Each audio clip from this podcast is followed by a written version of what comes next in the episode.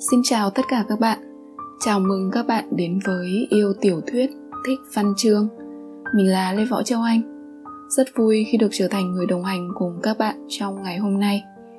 Với mong muốn mang các tác phẩm văn học đến gần hơn với quý độc giả. Xin giới thiệu các bạn phần tiếp theo của tác phẩm có tựa đề Em sẽ đến cùng cơn mưa của tác giả Ichikawa Takuji. Mộc Miên, dịch Giọng đọc Lê Võ Châu Anh. Xin mời tất cả các bạn cùng lắng nghe.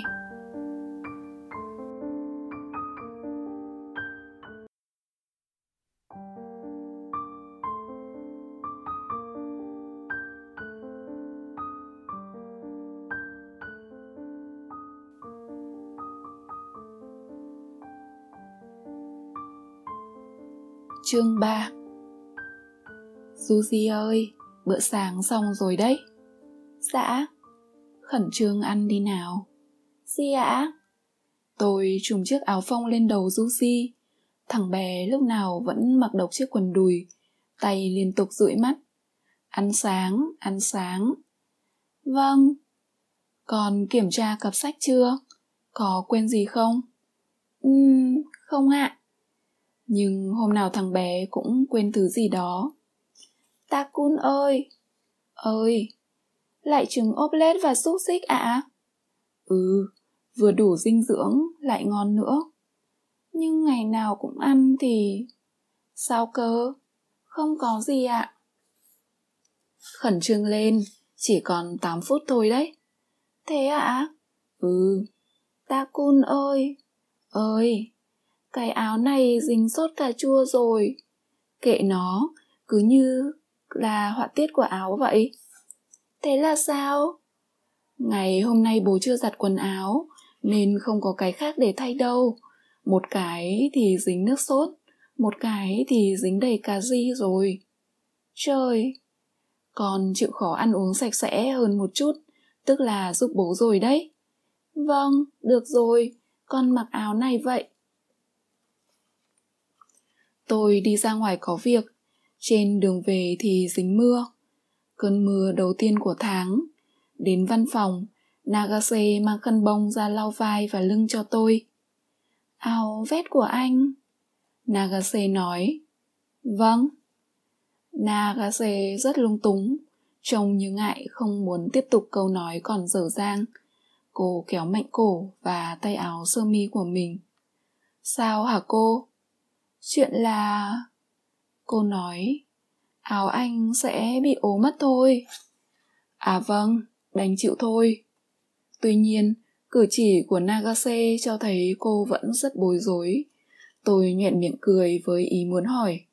Sao vậy? Thì cô lắc đầu với ý đáp. Không có gì. Tôi đưa tài liệu cho Nagase rồi nói. Chào cô nhé. Cô thì thào, anh vất vả quá và ôm tập tài liệu vào ngực. Ông giám đốc thì đang ngồi ngủ ngon lành tại bàn của mình.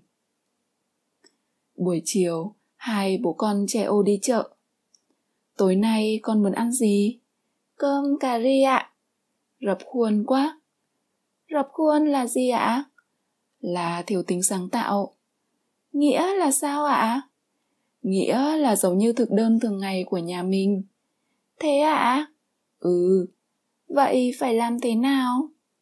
Hay bố con mình thử một món trước nay chưa bao giờ làm nhé. Wow, hay quá! Một làn gió mới. Là cái gì ạ? Câu nói của Tổng thống Mỹ ngày xưa. Giờ con trai của ông ấy đang làm Tổng thống. Thế ạ? Ừ. Chúng tôi trao đổi ý kiến và quyết định thực đơn của bữa tối nay sẽ là bắp cải cuốn thịt, món chưa từng xuất hiện trên bàn ăn của gia đình tôi – hai bố con phân công nhau đi tìm nguyên liệu. Tại trung tâm mua sắm rồi hớn hở ra về. Một làn gió mới, một làn gió mới. Dù gì cứ nhắc đi nhắc lại. Tại công viên số 17 như thường lệ, đã có mặt thầy Nombre. Ông đang ngồi ngắm những bông cẩm tú cầu nở rộ quanh bờ cái ao nhỏ. Con Pu không thích mưa, nên chui tọt vào gầm ghế.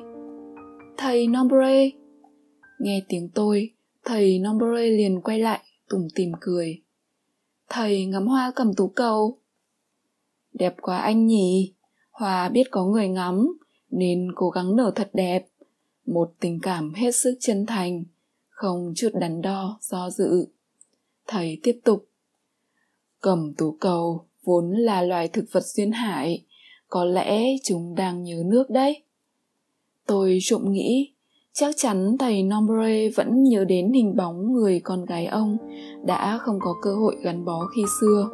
Việc này chắc cũng tương tự như khi yêu ai đó. Dù mấy chục năm không gặp nhau, dù người đó không còn trên tinh cầu này nữa, ta vẫn thấy nhớ nhung khôn nguôi.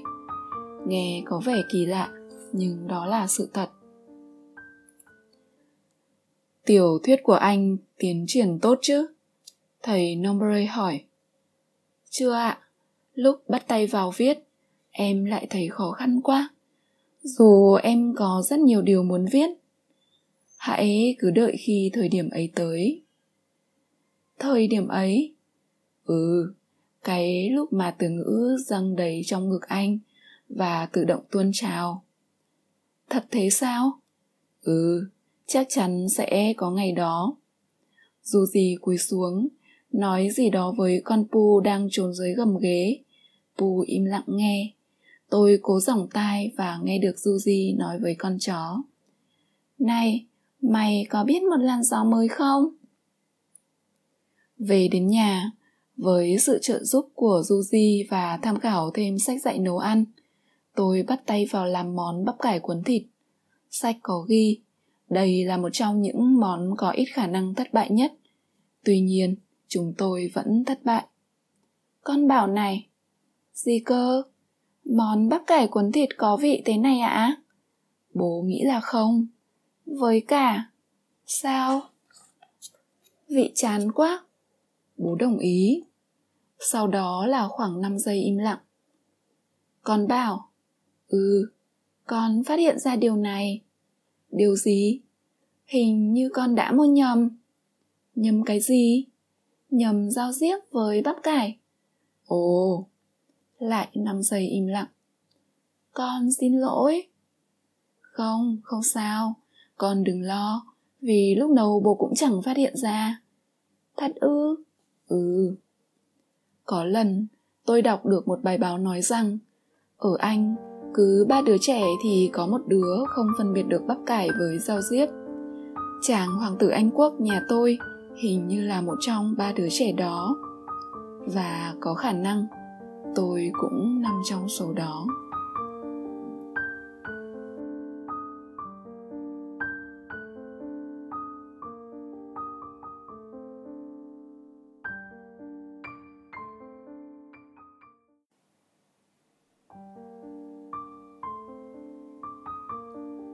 Chương 4 Tôi được biết dạp chiếu phim ở thị trấn bên cạnh đang chiếu phim Momo. Đó là một dạp chiếu độc lập, thường chiếu lại các phim kinh điển. Nghe nói tháng này, dạp sẽ chiếu chọn bộ các phim dựa theo tác phẩm của Michael Andy. Tuần này là Momo, tuần sau là chuyện dài bất tận. Dù gì nói muốn xem Momo. Con biết là bố không thể vào dạp chiếu phim rồi, đúng không? Con biết. Nếu muốn đi thì con sẽ phải xem một mình đấy. Chịu không? Không sao ạ. À. Vậy thứ bảy này đi nhé. Hay quá, cảm ơn Takun. Không có gì. Thứ bảy, trước giờ chiếu một tiếng, hai bố con rời căn hộ. Tôi đạp chiếc xe cũ thường ngày vẫn dùng đi làm, còn Suzy đi chiếc xe đạp dành cho trẻ em. Hai bố con đạp xe men theo con đường, hai bên đều là cánh đồng. Còn gần 10 cây nữa là đến thị trấn bên cạnh, nên vẫn đủ thời gian. Tôi không đi được xe buýt hay tàu điện. Nếu bước lên xe, ngay khi cánh cửa khép lại và xe bắt đầu tăng tốc là công tắc trong tôi bật lên, van mở ra, kim áp kế vọt lên mức kịch trần. Đi bất cứ phương tiện nào tôi cũng bị như vậy. Từ đầu máy hình con khỉ ở khu vui chơi cho đến thuyền thiên nga ở khu du lịch xe buýt hay xe điện đã rất tệ rồi nhưng tàu điện một giây hay cáp treo còn tệ hơn vì chúng ở trên cao Tôi đoán nếu là máy bay sẽ còn khủng khiếp hơn nữa và tàu ngầm thì chắc chắn sẽ là đòn chí mạng. Chị cần tưởng tượng cảnh bị nhồi vào một cái buồng chật cứng, rồi người ta kích hoạt kíp thuốc nổ bên dưới và bắn tôi bay vọt lên không trung, cũng đủ khiến tôi kinh hãi.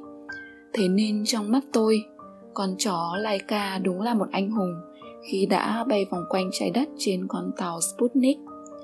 Tôi ước giá như mình có được chút xíu lòng dũng cảm của nó. Căn bệnh này vô cùng bất tiện. Trong số những vấn đề tôi phải chịu đựng, thì bệnh này là phiền toái nhất. Nó khiến tôi không thể lên mặt trăng, cũng như không thể lặn xuống vực sâu Mariana. Đáng tiếc làm sao. Hai bố con đến nơi khi còn 5 phút nữa là đến giờ chiếu. Sở dĩ hai bố con đi lâu như vậy là do bị ngược chiều gió. Mặc dù Juji đã còng lưng để đạp xe hết sức, nhưng chúng tôi vẫn đến muộn hơn so với dự định. Tôi đưa thằng bé chỗ sandwich mang từ nhà đi cùng lon coca mua ở máy bán hàng tự động.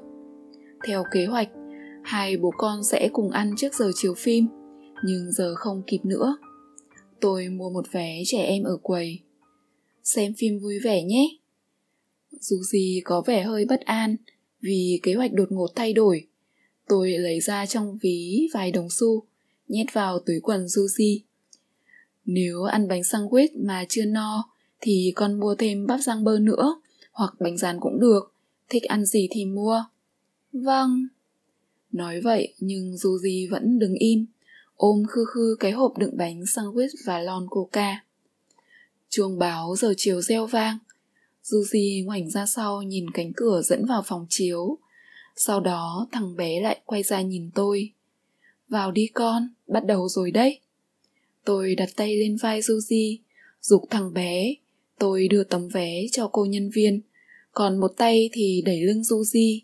Trước khi vào phòng chiếu, dù gì còn ngoảnh lại nhìn tôi đến hai lần. Ước gì tôi có thể đi cùng thằng bé.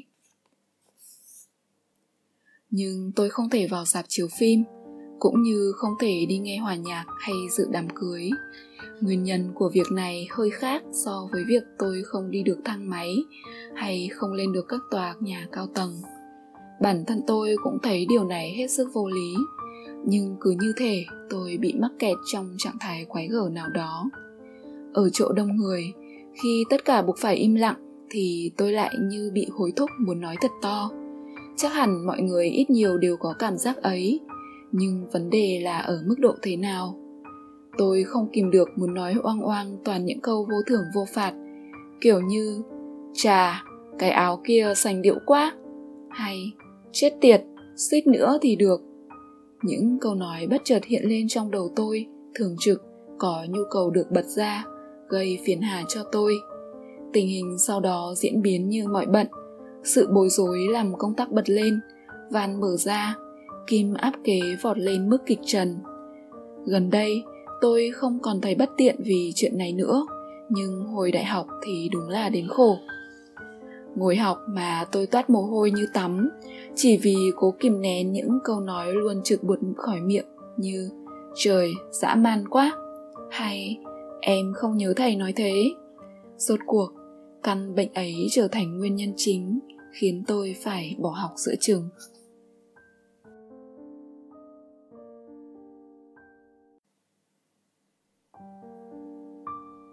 Sau khi thấy Yuji đã vào hẳn trong phòng chiếu, tôi đi loanh quanh bên ngoài dạp tìm chỗ giết thời gian.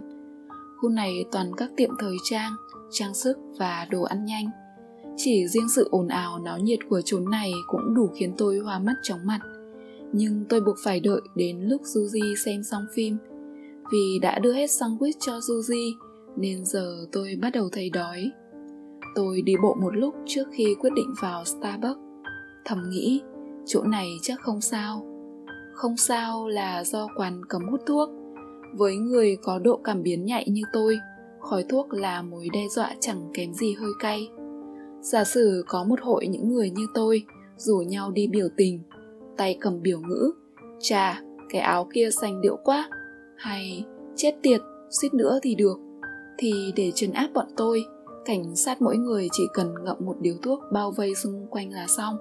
Bọn tôi sẽ nước mắt tèm nhèm mà rút lui và vừa chạy vừa kêu, trời, dã man quá. Thể trạng không cho phép tôi uống cà phê, cạch, công tắc sẽ bật lên. Do đó, thực đơn của tôi tại starbucks rất hạn chế. Tôi gọi đồ uống là một chai nước khoáng, đồ ăn là sandwich bell eel tea bell ET là viết tắt của thịt muối sông khói, rau diếp và cà chua. Nhận chiếc khay có chai nước và bánh sandwich tôi đến ngồi vào bàn ở góc trong cùng. Khoảng 80% số bàn đã có người ngồi. Mọi người đều vừa uống cà phê vừa bận việc gì đó. Có cô mặc bộ vest công sở, cúi mặt vào máy tính sách tay. Mấy cậu có vẻ là sinh viên, thì mở sách để trước mặt. Tôi bắt trước họ, mở cuốn vở vẫn mang theo bên người. Tôi ấn đuôi bút chì kim vào ngực để đẩy lòi chì ra. Sau khi ngoạm một miệng, miếng bánh đầy ứ tôi bắt đầu suy nghĩ. Uống một ngụm nước, tôi viết con số 1 vào dòng đầu tiên của trang thứ nhất. Tôi dự định sẽ viết tiêu đề sau. Câu đầu tiên xuất hiện ngay tức thì. Khi mio qua đời, tôi đã nghĩ thế này. Từ ngữ lần lượt tuôn trào, như thể tôi đang chép lại những đoạn có sẵn từ trước. Ra là vậy, tôi nghĩ hóa ra đây là điều thầy nombre đã nói. Cái lúc mà từ ngữ dưng đầy trong ngực anh và tự động tuôn trào. Tôi viết về tinh cầu lưu trữ về Juji, về công việc ở văn phòng về thầy nombre về con pu về việc chạy bộ cuối tuần tới chỗ nhà máy bỏ hoang. Tôi muốn viết về cuộc sống hiện tại trước sau đó mới dần chuyển sang viết về kỷ niệm với mio. Trước đây tôi chẳng viết gì ngoài vài đoạn nhật ký thế mà các câu văn cứ tuôn ra ào ào tôi nhớ lại các tác phẩm của john irving tác giả tôi rất yêu thích và Kurt Vonnegut, nhà văn khoa học viễn tưởng đồng thời cũng là thầy dặn của John Irving để tham khảo cho những câu tôi viết ra. Hình ảnh tôi và Suzy hiện lên trên trang viết có vẻ hạnh phúc hơn so với tôi và Suzy ngoài đời. Chỉ cần không đưa vào những chuyện buồn, thế là các nhân vật có thể sống hạnh phúc. Và lại, viết về các nhân vật hạnh phúc bao giờ cũng vui hơn. Tôi mải mê tạo không gian và thời gian cho nhân vật của chính chúng tôi, khoảng thời gian mà tôi đã mất. Thật không thể tin nổi, Lúc tôi ngẩng lên thì mặt trời đã xế bóng. Tôi hoảng hốt. Thôi, chết rồi. Tôi cuống cuồng đứng bất dậy, làm đổ chai nước để trên mặt bàn. Rất may chai nước đã cạn từ lâu. Khách trong cửa hàng nhìn tôi ái ngại. Tôi tống hết vở, bút chì, tẩy vào túi đeo, đem trả khay đồ rồi lao ra khỏi cửa hàng. Vừa chạy, tôi vừa nhìn đồng hồ đeo tay. Phim đã chiếu xong được hơn một tiếng quên những việc không được phép quên mà đây lại là việc cấm không được quên sao tôi lại thế chứ sao tôi lại thành ra thế này? Tôi liên tục va phải người đi ngược chiều. Mỗi lần như thể tôi lại xin lỗi cuống cuồng lao đến chỗ du di bên ngoài dạp không một bóng người. Bộ phim tiếp theo đã chiếu được một nửa. Lúc này, một bầu không khí yên ắng lạ thường bao trùm cả sảnh dạp chiếu. Tôi trông thấy du di ngay. Thằng bé ngồi một mình giữa cầu thang chính rộng lớn. Hai tay ôm hộp cơm trưa đang đặt trên đầu gối. Mắt mơ hồ nhìn điểm nào đó trước mặt. Cái miệng nhỏ xíu bắp máy như thể đang hát, nhưng tôi không nghe thấy gì cả. Suzy ơi! Tôi gọi, nhưng Suzy không đáp. Mãi đến lúc tôi lại gần thằng bé mới nhận ra. Mắt thằng bé đỏ hoe, Cả mũi và má cũng đỏ. Thằng bé xịt mũi liên tục. Bố xin lỗi, Tôi nói. Vâng Suzy nói Tôi cúi xuống Dùng ngón tay lau những giọt nước mắt Vẫn còn đọng trên lông mi của Suzy Tôi lấy trong túi quần ra tờ giấy ăn Đưa Suzy xì mũi Xì từng một bên thôi nhé Xì mạnh quá là đau tay đấy Vâng Tôi ngồi xuống bên cạnh con Bố rất xin lỗi. Vâng. Tôi nắm lấy bàn tay nhỏ bé của Juji, tay thằng bé vẫn ấm và ướt như mọi khi. Con lo lắm. Mãi rồi thằng bé mới cất giọng nghẹn ngào. Con lo, ta cun đang ở đâu thì bị mệt, không đi được nữa. Thế hả? Vâng, con đã chạy đi tìm, tìm khắp nơi, nhưng không thấy. Bố xin lỗi, tôi xin lỗi lần nữa. Giờ thì tốt rồi, Lucy nói, ta cun không sao chứ? Bố không sao, nhưng bố đã làm một việc rất tệ với Suzy. Suzy lắc đầu. Con ổn mà, con chịu được. Ừ, Suzy giỏi lắm. Con giỏi à? Rất giỏi, giỏi gấp mấy lần bố. Không có đâu, Suzy nói. Con khóc đấy, khóc rất nhiều. Nước mắt Suzy lại rơi lại chả, Tôi lùa tay vào mái tóc màu hổ phách đang ướt đẫm mồ hôi của Suzy, rồi kéo thằng bé vào ngực mình. Bố xin lỗi vì đã làm con khóc. Thằng bé cố nén tiếng khóc. Nó rụi đầu vào ngực tôi, thì thào giọng lúng búng. Xin ta cun, thằng bé nói, đừng bỏ con một mình, đừng quên con. Tôi đã phải trả giá vì khiến Yuji lo lắng, mặc dù sự trả giá này càng khiến thằng bé lo lắng hơn. Chuyện là trên đường về, đi được nửa đường thì cơ thể tôi bắt đầu dở chứng. dù gì lúc này đã tươi tỉnh trở lại, kể cho tôi về bộ phim vừa xem bằng giọng lúc được lúc trăng. Gió đang thổi xuôi chiều, nên hai bố con đạp xe nhẹ tênh như con thuyền no gió. Khi tôi phát hiện ra, thì tình hình đã tồi tệ rồi. Mũi tôi thấy mùi khét lẹt, các đầu ngón tay và ngón chân tê cứng. Người tôi run cầm cập. Tôi vẫn cố đáp lại lời Juji, dù cho nội dung chẳng lọt được vào đầu tôi là mấy. Tôi chịu đựng được chừng 5 phút thì đến giới hạn. Juji ơi, tôi ngắt lời thằng bé. di ạ? À? Dừng lại đã. Vâng. Chúng tôi rẽ vào con đường dân sinh nối từ đường nhựa tới giữa cánh đồng. Tôi ngồi thụp xuống như thể sắp ngất đến nơi. Năng lượng hết, xăng cũng hết. Với người bình thường thì hạ đường huyết chỉ là do bị đói, nhưng cơ thể tôi vốn quen phóng đại mọi chuyện, nên tình trạng này cũng bị phóng đại theo. Cảm giác tê cứng lan đến tận bả vai và háng. Không thể ngồi được nữa, tôi nằm xuống. Thường ngày, Tôi vẫn chú ý ăn đủ năm bữa để không bị thế này. Nhưng hôm nay, do tâm trạng xáo trộn, nên tôi quên mất bữa ăn phụ lúc 3 giờ. Takun không sao chứ? Ừ, bố chỉ dập rắc rối chút thôi. Thật à, Yuji này. Thằng bé quỳ xuống, ghé sát màu vào mặt tôi. Di ạ? Trong túi con còn tiền không? Con ạ, à, con chỉ mua bắp rang bơ thôi vẫn còn tiền. Bố nhờ con một việc nhé. Vâng. Con đạp xe đến cửa hàng tiện dụng nào đó quanh đây, mua cái gì đó về cho bố ăn. Cái gì đó để ăn hả? Ừ, bố hết pin rồi, bố phải thay pin thì mới hoạt động được. Thế à? Ừ, con đi được không? Được ạ. À. Vậy con đi đi. Vâng ạ. À. Dù gì đứng lên, dắt xe đạp ra đường nhựa, khi đã ngồi trên yên xe, dù gì ngoái lại nhìn tôi. Ta cun ơi! Ơi! Mũi dù gì lại đỏ lên. Ta cùn sẽ không chết chứ? Không sao, bố không chết đâu. Thật chứ? Thật.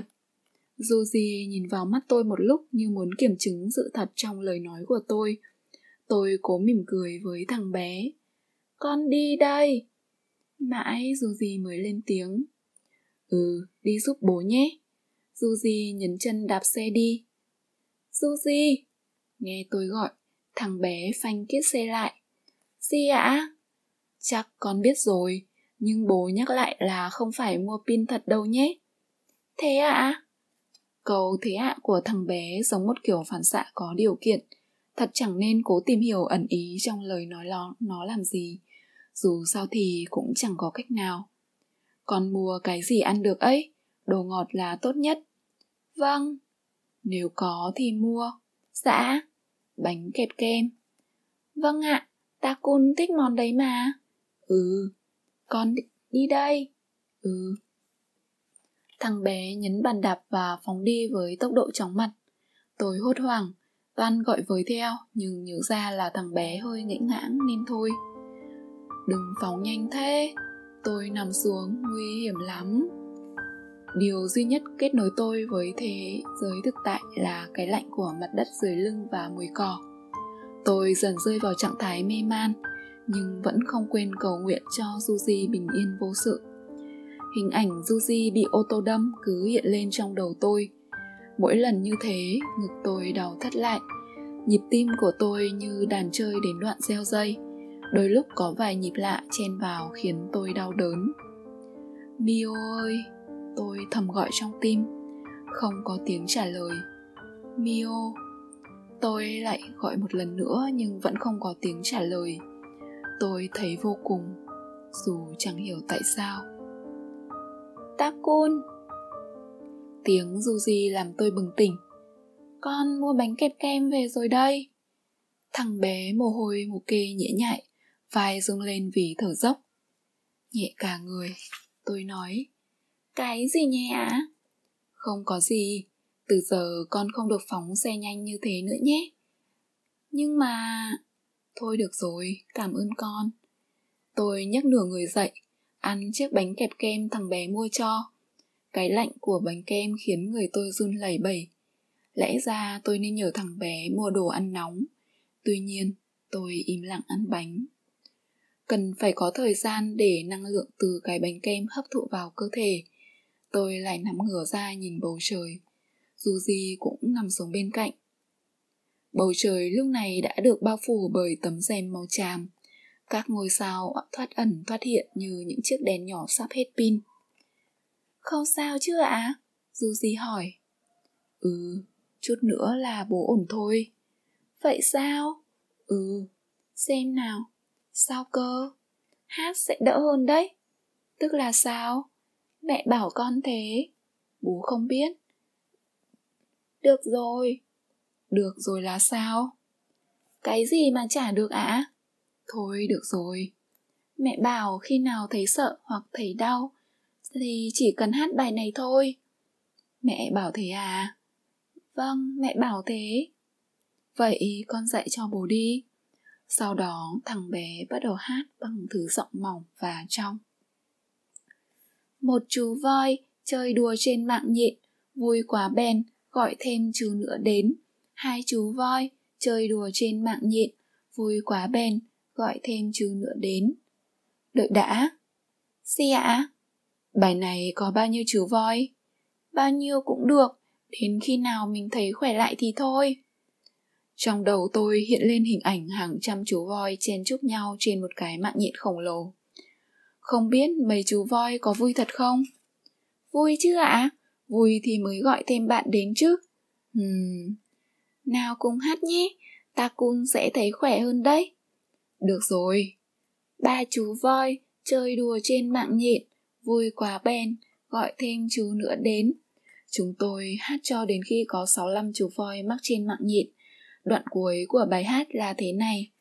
65 chú voi chơi đùa trên mạng nhện, muộn quá rồi, chúng bảo nhau về thôi. Takun thấy khỏe chưa? Ồ, sao ạ? À? Con xem này, bố khỏe lại từ lúc nào rồi? Thật à? Ừ, hay thật đấy. Công nhận. Muộn rồi, bố con mình về nhé. Vâng. Trời đã tối. Hai bố con dắt xe đạp đi song song. Tiếng ếch kêu râm ran. Hôm nay bọn ếch có gì vui chăng? Con muốn gặp mẹ quá.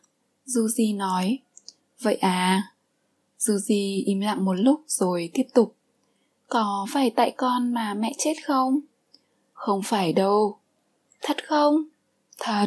Sao con lại nghĩ thế? Chẳng sao cả. Một lát sau, lần này đến lượt tôi. Không phải đâu con. Con biết rồi. Thế thì tốt. Vâng. Một ngày nào đó, Suzy sẽ biết sự thật. Bất cứ nơi nào cũng có người thích buôn chuyện. Hiện giờ trông thằng bé có vẻ thờ ơ vậy thôi, nhưng nó đang bắt đầu muốn tìm hiểu sự thật. Rất có thể một kẻ tọc mạch nào đó đã nói với thằng bé dù sao dù gì vẫn còn quá nhỏ tôi dự định giấu con thêm một thời gian nữa. Nếu có thể tôi muốn thằng bé chỉ biết sự thật khi đọc cuốn sách này. Sự thật là nếu nói mio chết là do Yuji thì không hẳn.